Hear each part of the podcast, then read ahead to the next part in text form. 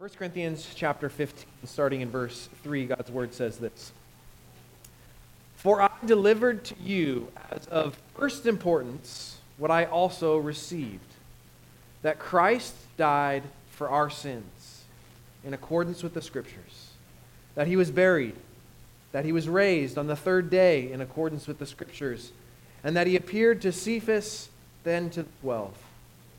Then he appeared to more than 500 brothers at one time, most of whom are still alive, though some have fallen asleep. Then he appeared to James, then to all the apostles. Last of all, as to one untimely born, he appeared also to me.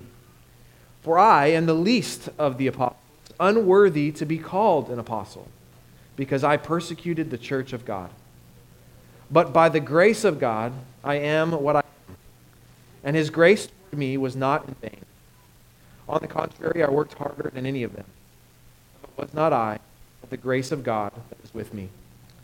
Whether then it was I or they, so we preach, and so you believed. This is the word of the Lord. Would you pray with me as we just ask God to teach us today through his word?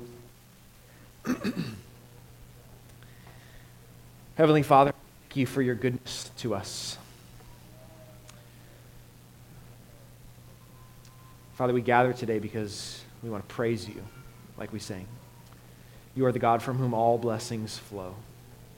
We have nothing without you. We are so dependent upon you. And Lord, as you were singing, I was so struck by that line that told his disciples, It's good I leave that the Spirit may come. We are living in that time right now where your Holy Spirit is with us and among us and dwelling with us and ministering to us. And Lord, it's because of the rescue that you accomplished for us on the cross that that is a reality for us today. And so, Lord, we just invite you through your Spirit to move among us, to teach us and lead us today. Would you impress upon our hearts the beauty and the importance of the gospel today, we pray in Jesus' name. Amen.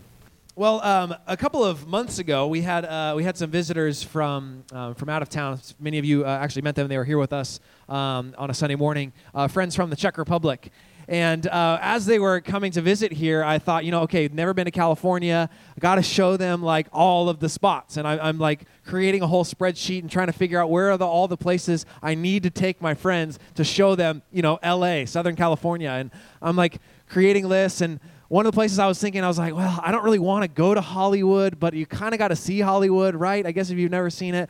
But honestly, I don't want to sit in the traffic. And so I had a couple other friends of mine uh, suggest to me, like, hey, why don't you take them to Santa Monica? I'm like, okay, like, yeah, Santa Monica's cool, I guess. So I was like, hey, we'll, we'll go to Santa Monica. So um, I take my friends and we drive and, and we go to Santa Monica. And, um, and as we're there, these guys have, have not seen, well, one of them in particular has not seen the California coast before. I, I don't know what kind of beaches he's seen in the past, but he gets there and, and these two just like take off. We get to the Santa Monica Pier and I like look down at my phone for a minute and I look up and I'm like, where are, where did they go? They, they are lost. I cannot find them. I don't know where they are.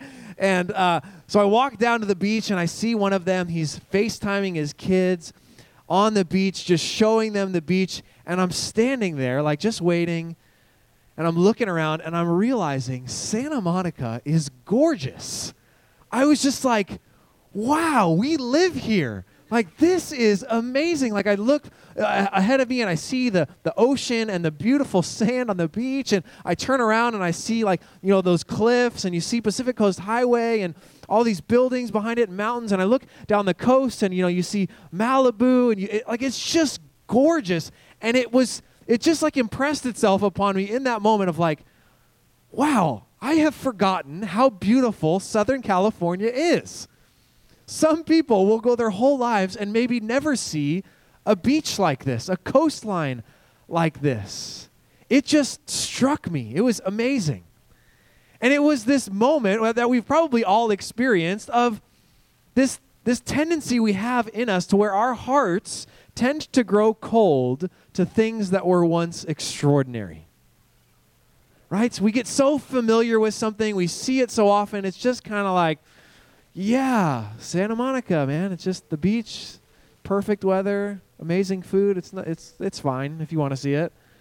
Right? The things that once were extraordinary to us, just over time, our hearts start to grow cold to them. Right? Many of us have experienced this, particularly towards nature. We see so much of it. We see mountains, desert, beach, beautiful sunsets all the time. It's just like, yeah, cool.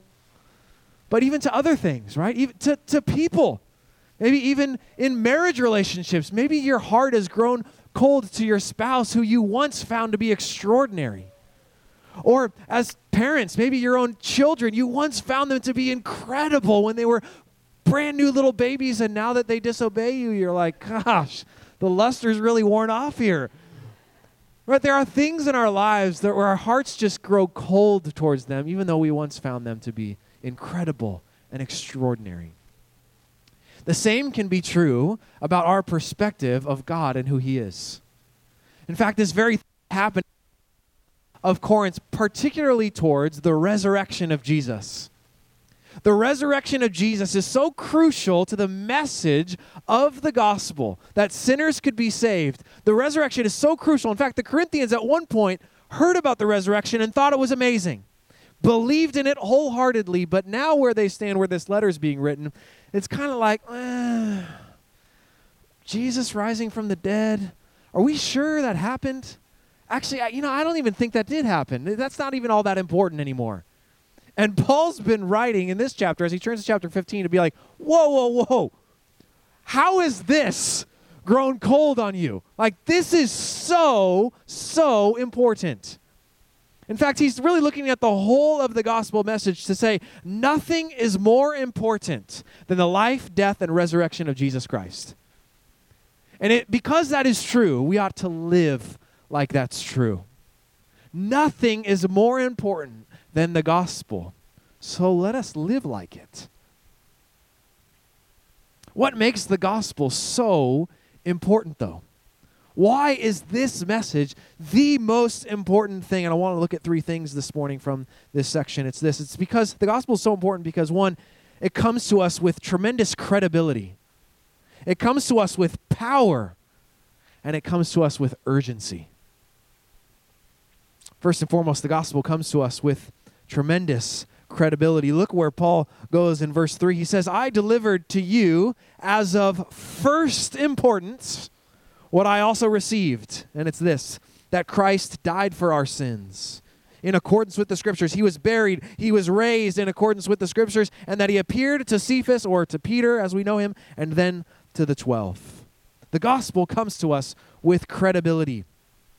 Now, before we get much further, I want to just simply ask this question What is the gospel? We have the gospel in the name of our church. We're going to be talking about the gospel. We should know very simply what is the gospel. And here's the, the simplest way I go to to explain the gospel the gospel is this it is the good news.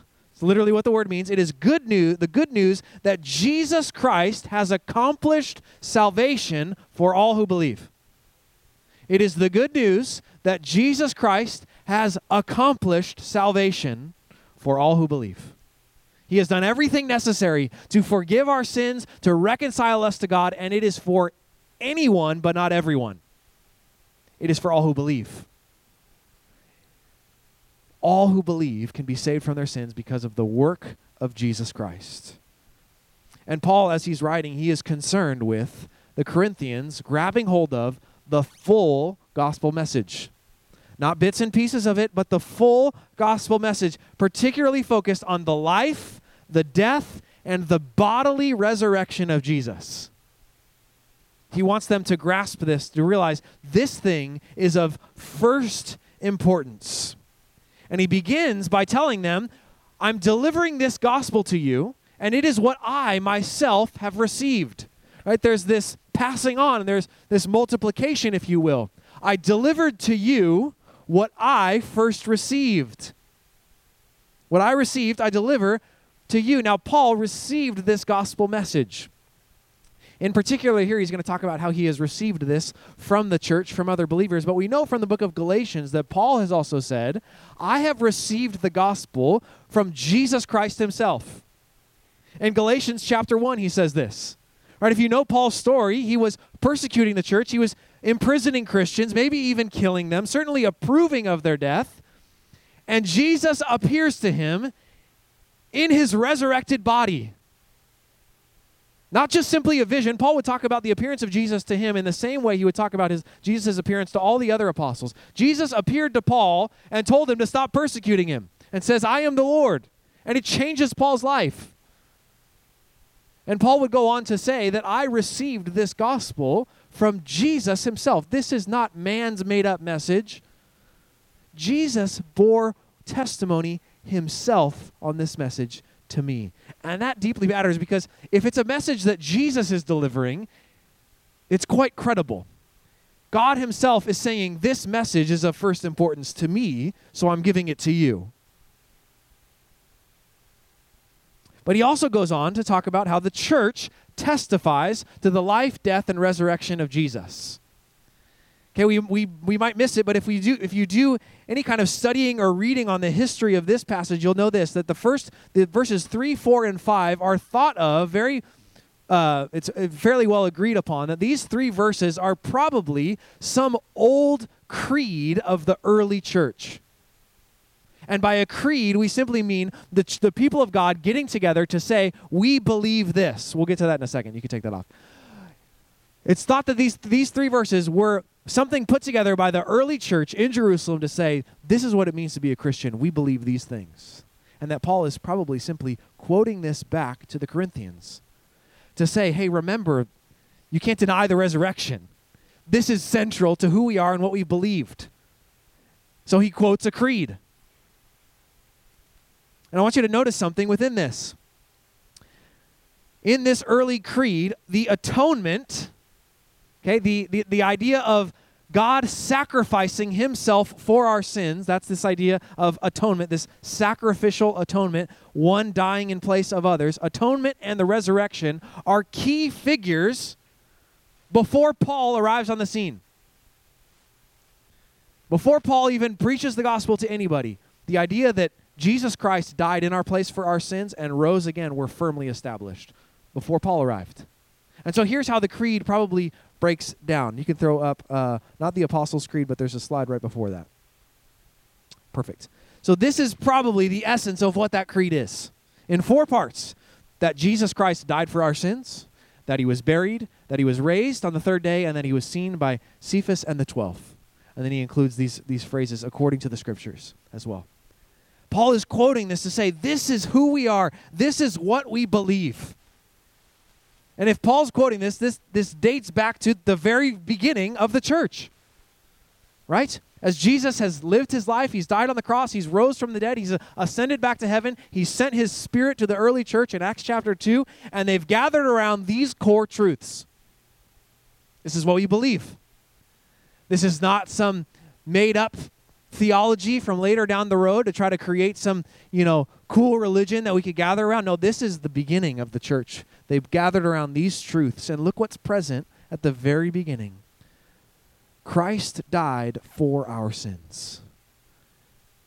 From the very beginning of the church, this idea that there's this alienation between us and God, that sin has created this gap between us and Him, and something needed to be done about it.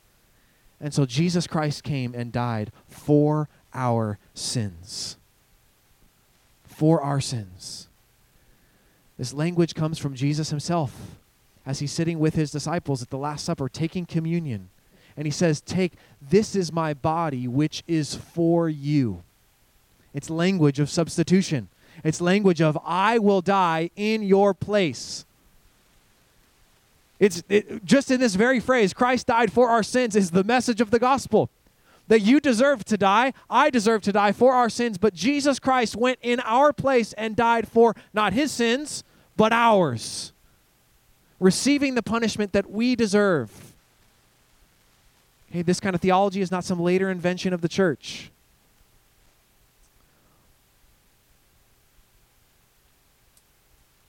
Christ died for our sins, and Christ was buried. Actually, literally dead in the ground, in the tomb, in the grave, dead, not sleeping, not badly wounded, not passed out, but dead, dead. He was buried. Christ was also raised on the third day. to where Paul is emphasizing a physical, bodily resurrection of Jesus, not a spiritual resurrection to where Jesus' soul had new life or some kind of ways we maybe talk about in, enlightenment or resurrection or newness. No, actual, physical, bodily, literal resurrection. And this phrasing that he uses is to say he was raised and is still living. It's a, it's a verb that continues on. It's not a past form. It's a it's present. It's active. It's continuing to go on. He was raised and he's still raised. He is still alive because if he was raised and then died again, it's impressive, but it ultimately doesn't matter. But he's still living. What Paul is doing here is he is building the case for a gospel with credibility one that the church has agreed upon, consistently affirmed since the very beginning. And creeds have been really, really important throughout the history of the church. A lot of us think church history is really boring and dumb and unimportant and it really doesn't matter all that much. That is not true. This is the history of your family.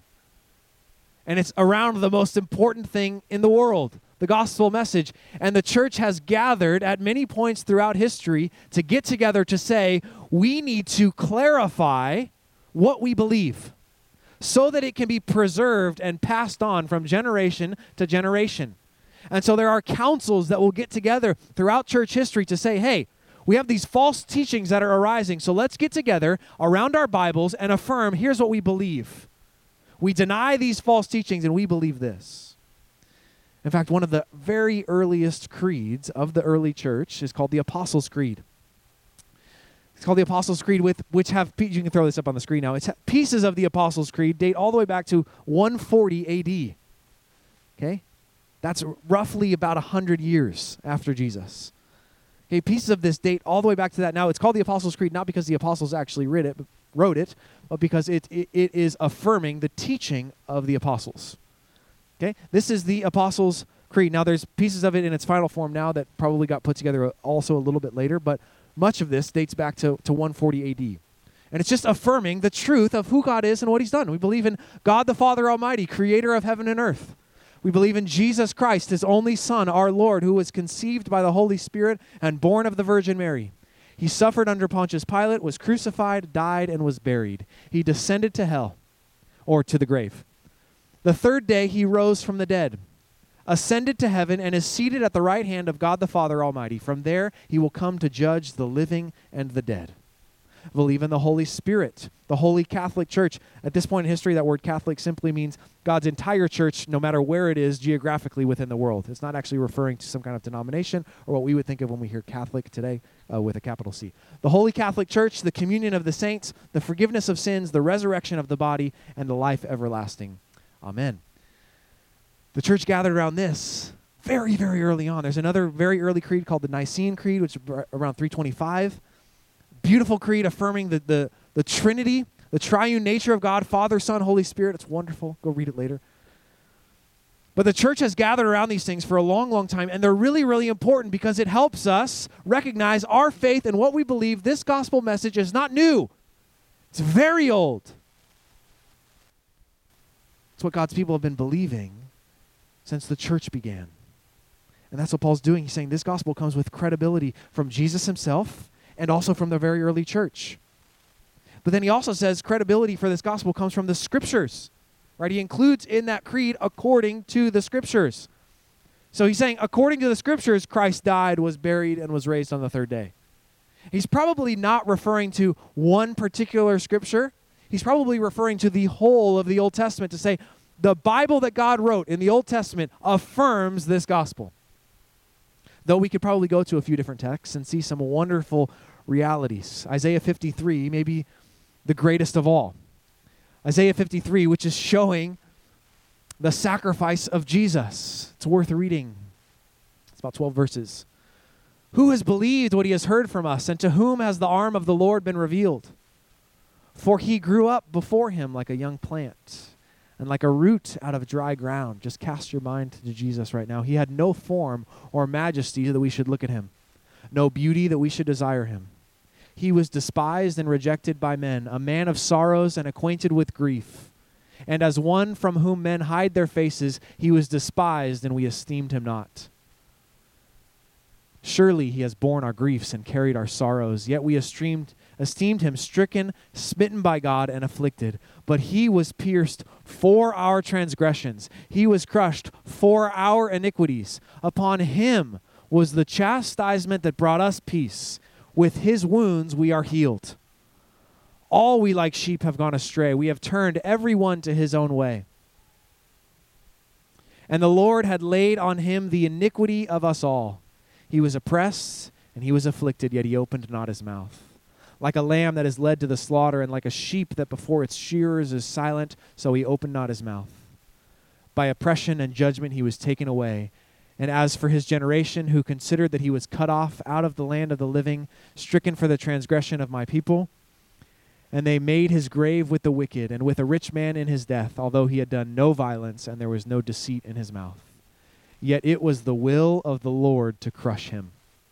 He has put him to grief. When his soul makes an offering for guilt, he shall see his offspring, he shall prolong his days. The will of the Lord shall prosper in his hand. Out of the anguish of his soul he shall see and be satisfied, and by his knowledge shall the righteous one, my servant, make many to be counted, accounted righteous, and he shall bear their iniquities. Therefore I will divide him a portion with the many, and he shall divide the spoil with the strong, because he poured out his soul to death, and he was numbered with the transgressors. Yet he bore the sin of many and makes intercession for the transgressors. God wrote this and promised this long before Jesus came to earth to pay the price for our sins. The scriptures testify to the life, death, and resurrection of Jesus for the salvation of sinners. Paul is saying this is not a new message. It's very important. Jesus testifies to it. The early church testifies to it. The scriptures testify to it. In fact, Acts chapter 2 would say the whole message of Jesus was according to the definite plan and foreknowledge of God. The resurrection. Jesus, after Jesus rose from the dead, he's walking with his disciples. They don't recognize who he is, which is insane. He's walking, the resurrected Jesus is walking with his disciples and is explaining to them from the scriptures. In Luke 24, it says this beginning with Moses and all the prophets, he interpreted to them in all the scriptures the things concerning himself. Jesus starts walking through the Old Testament, says, This is about, this is about me. This is about me. This is about me. This is about me. The gospel's right here. It's right here. It's right here. It's right here. The scriptures testify to these things. But that's still not enough because Paul keeps going to say it's not just Jesus that testifies, the early church that testifies, the scriptures that testify, also history testifies. This is not his main point here, but it's important. He appeared to people. The resurrection rec- resurrected Jesus appeared to real humans. 500 at one time, most of whom are still alive, meaning, hey, you can go talk to these people. We'll talk more about this in the weeks to come. But there is tremendous historical evidence and good reason to believe Jesus rose from the dead. Paul's point, I think, in all of this is to say essentially this Christianity is based in real tangible historical realities. What we believe is not some fairy tale or some conspiracy theory. The early church actually believed these things. You have to make a decision on whether you believe them, but you can't just say this was made up. These people actually believed these things. And God has preserved these things for us because they are of first importance to Him. So believe the full gospel, be confident in it. This gospel message that Jesus Christ came to live a perfect life for sinners, to die for our sins on the cross, to raise to new life, and to say, All who believe in me will be saved from their sins. That message changed the world. That gospel message started with 12 disciples, 11 started with just those guys and grew to 33 million people within 350 years. 12 t- 12 to about 33 million people in 300 plus years. That's insane. That's tremendous growth. Why? Why? We have to ask why. Why would something, why would a message grow that tremendously? Because it's life changing. Because it's life changing. Because the gospel not only comes with credibility, it comes with power. It comes with power. Look at where he says in verse 8. He's saying, Last of all, Jesus appeared as to one untimely born, he appeared to me. I am the least of the apostles, unworthy to be called an apostle, because I persecuted the church of God. But by the grace of God, I am what I am. Paul is highlighting the power of the gospel. This message is not just some history book lesson that says this happened. This is a message that radically and completely transforms people's lives. It comes with power. And Paul himself is an example of that. The, the language he uses might be a little lost on us here. When he says, as to one untimely born, that word literally means as to one born prematurely. But what he's saying by that is not, I was just born before I should have been before my time. It would have been nicer if I was born later. No, he's capturing the idea of any baby that is born long before it should have been born a miscarriage, an abortion, maybe even a stillbirth. This was a phrase that had become, that had, had started to be used in, in this time to refer to anything freakish or odd or disgusting or, or, or horrific. Paul was saying, that was me before I knew Christ. Essentially, to say this to be in that state is to be in a wretched, dreadful place, in a deplorable position. To say, before I knew Christ, I could sink no lower. Because for a child to be in that place, a, a, child could sink no lower than to be miscarried, to be aborted, to be born before its time to be in such an awful position. Paul's saying, That was me. I could sink no lower in life than where I was before Christ came to me. But now, he's an apostle. Now, he's someone impacting the world, not just the world then, but us now, 2,000 years later. We're reading his words, gleaning from them. Paul's saying that was that was who I was, not just because of my lowly weaknesses. He goes further to say that's who I was because I was a persecutor of the church. I was the one who was terrorizing Christians. I was persecuting Jesus himself and his people. That's how low and deplorable I was. That's how wicked I was. Paul was a spreader of terror among the Christians. So much so that after he became a Christian, God appears to one of his people and says, You need to go uh, minister to a guy named Paul. And the guy answers God and he's like, uh, I've heard of this guy. I don't want to go to him. He kills people. Look at the description of Paul in Acts chapter 8 in the very beginning. Very beginning of Acts chapter 8 says this After the brutal death and murder of a man named Stephen, who from all accounts is kind, loving, generous. He's full of the Holy Spirit. He's doing ministry to widows. And then he shares the good news about who Jesus is. And the people hate him so much for it, they drag him outside of the city and stone him to death. Friends, if that happened today, okay, there is no one that would be approving of that. Nobody would be like, yeah, totally. super good that that happened. No, but look at what it says about Saul. Same man here. Approved of his execution.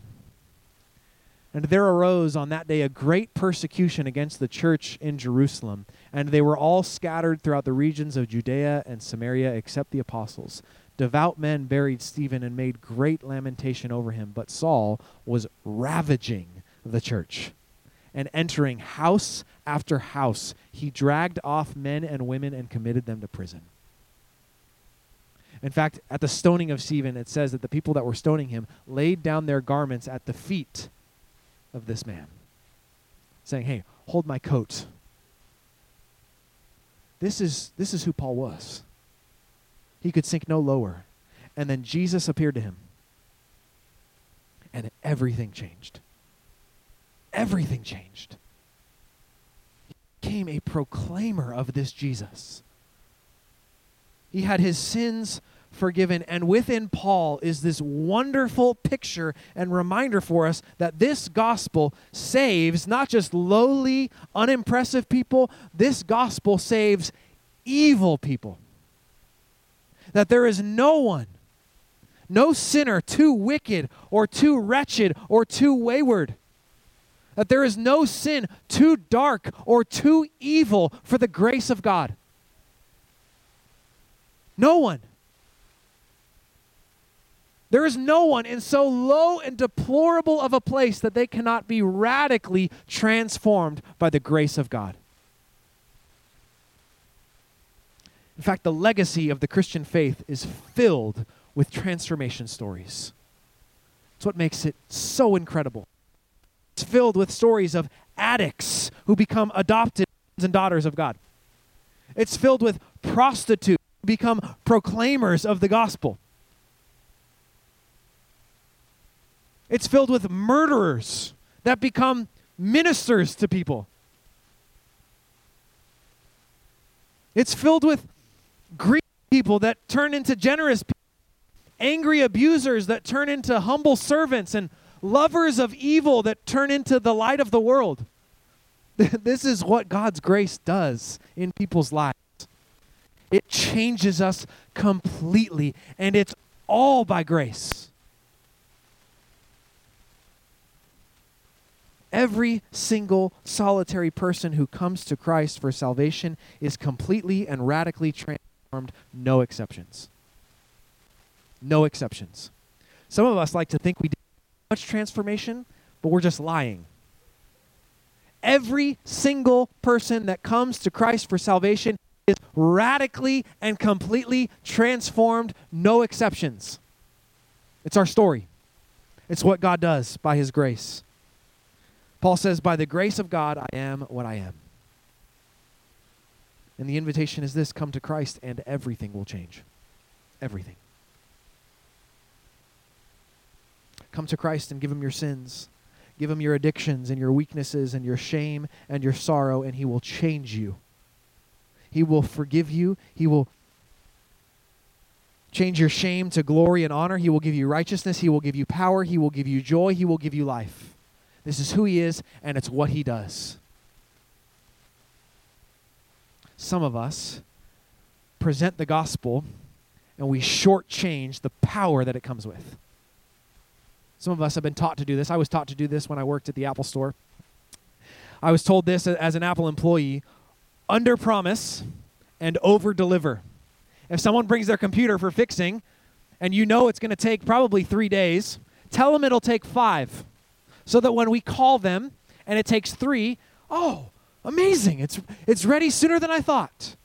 But don't you dare tell them it takes three and then it's going to really take five because now they're going to be disappointed and angry. Under promise so we can over deliver.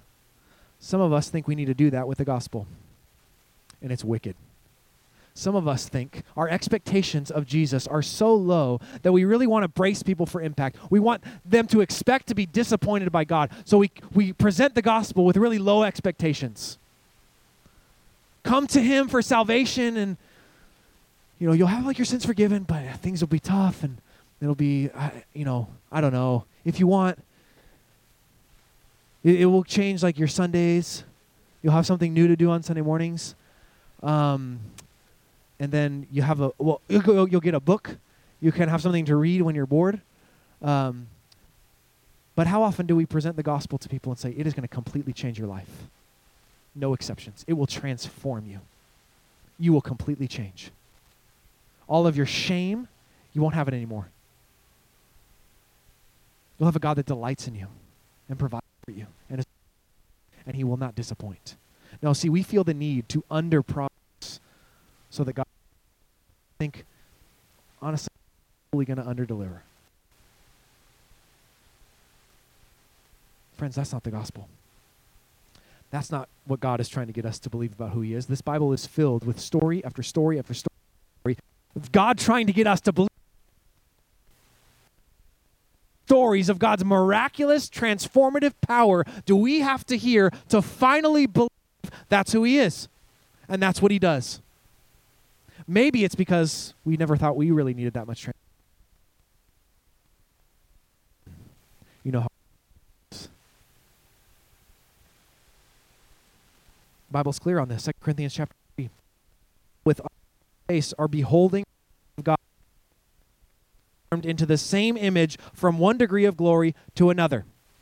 The Bible is telling us when you come to Christ and you look, you are being transformed from of glory to another.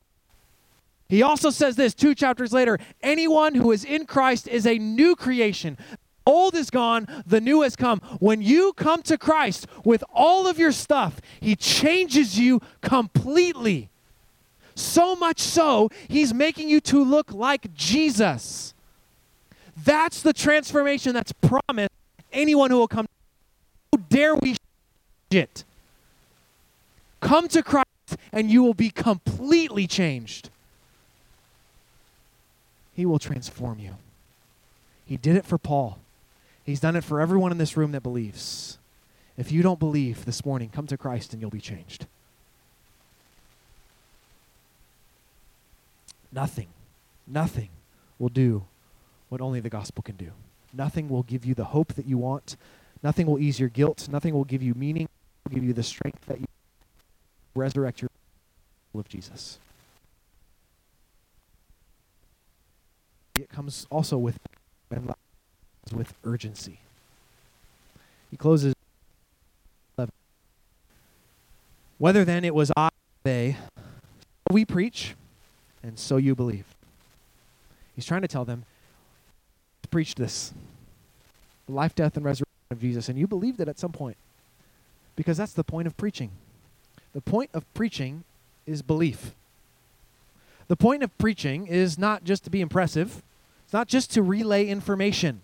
The point of preaching is belief. It is to move someone from not believing something to believing something. There is a sense of urgency that comes with the gospel. There's an urgency to God's love. It is because He loves us that He moves to action to save us. God is not a God who simply tells us, I love you. He's a God who says, I love you, and let me show you. There's an urgency to it. He moves to action. There's an urgency to the news of his life, death, and resurrection. There's a call. It's not just information. It's, hey, this is true, therefore believe it. Believe it. Wrap your whole life around this. Let me ask you this if you're a Christian here this morning, if Jesus did not raise from the dead, like let's say somehow the body of Jesus was found. Okay, just go with me. Jesus did not raise from the dead, Christian. What changes about your life? And I don't want you to just think about the right theological answer. I want you to think about the practical day to day of your life. Does anything really change? I mean, certainly it should. It would mean your sins aren't forgiven. It would mean that you're completely wasting your life following after someone who's dead. But let me ask you this Christian, Jesus is alive. So, how does that change your life today? Does it? Certainly it should. It means because you believe in Him, your sins are forgiven. You're not wasting your life. In fact, you're giving your life to the most important thing in all of eternity. It means you have power. You have the Spirit of God. You have the authority of Christ. You have life. You have a future. And you have a mission. If He really is alive, You have all those things today, right now. It should change everything about your life, but not just your life, everything about your day, today and tomorrow and on Tuesday and on Wednesday. It means you have a future coming for you one day, and it means that every single day you have a mission because it came from the resurrected Jesus to go and make disciples. To not just go around and say, so here's who Jesus is and what he did, so, you know, make of that whatever you'd like. That's not what we're called to. There's an must be an urgency to our love to say, not just Jesus did this and I believe this and you can if you want, but you don't have to. It's just you do you, I'll do me. Whatever makes you feel good. No, the, the call of the gospel is here's Jesus and all that he's done. Repent and believe. Repent of your sins and believe in him. Christian, if you don't believe the gospel is urgent, nobody will. If you don't believe the message of Jesus' life, death, and resurrection is urgent, requires a response, if you don't believe that, nobody will believe that. We need to be clear with our friends, our loved ones, our coworkers, our neighbors. Jesus is alive. Sin is in you. Death is coming for you. Judgment is coming for your sins, but Jesus paid the price if you trust in Him. So repent of your sins and believe on the Lord Jesus.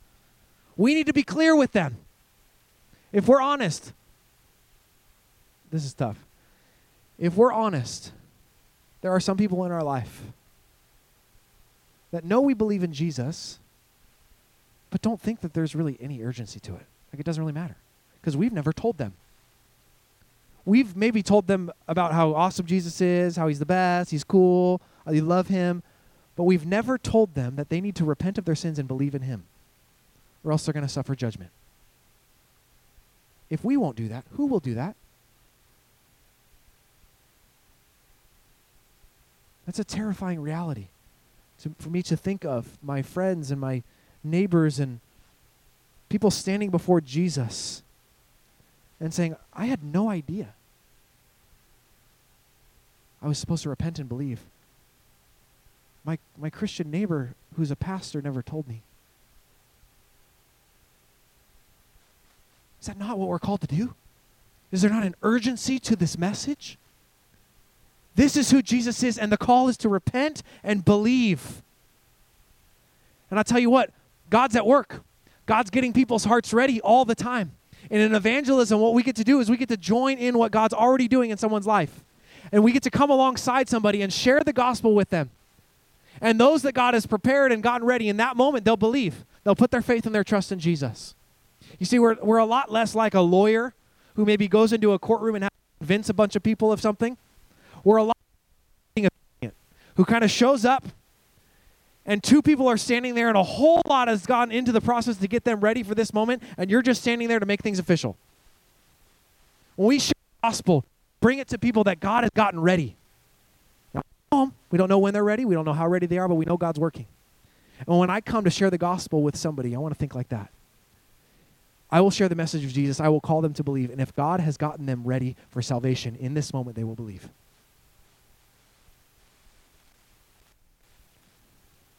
Let me ask you this Has the gospel lost its importance in your life? Has it lost its urgency? Has it lost its luster for you?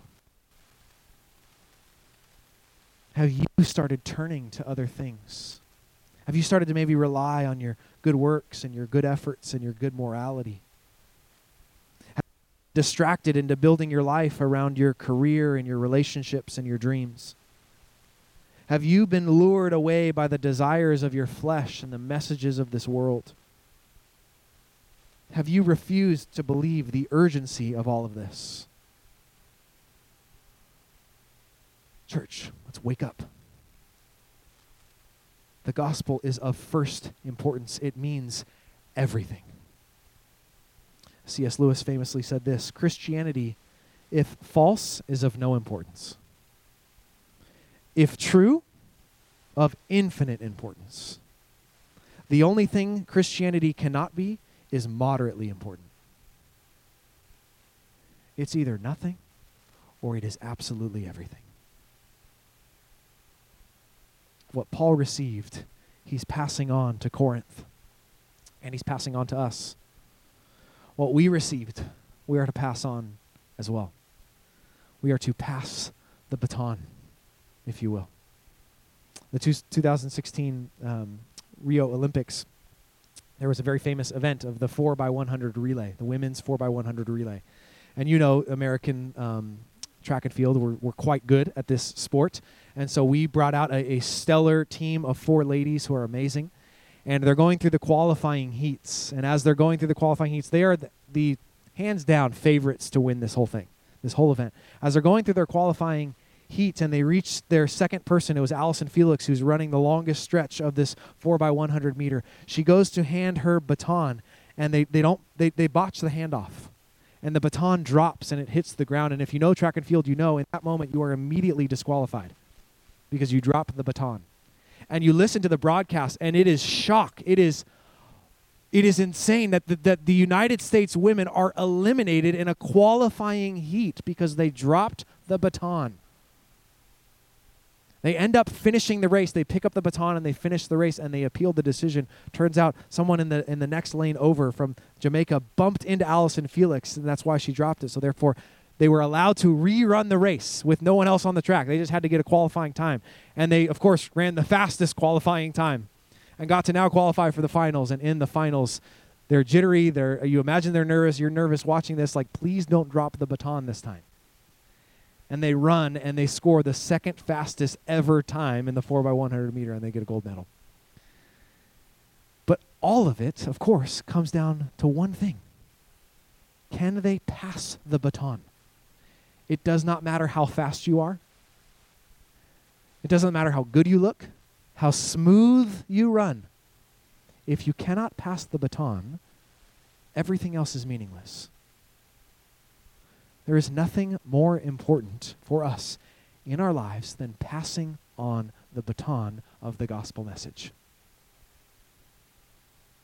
Doesn't matter how wonderful of a life that you lead, how kind you are, how loving, how much you pay it forward if you don't pass the baton of the gospel, we are failing at what God has called us to do.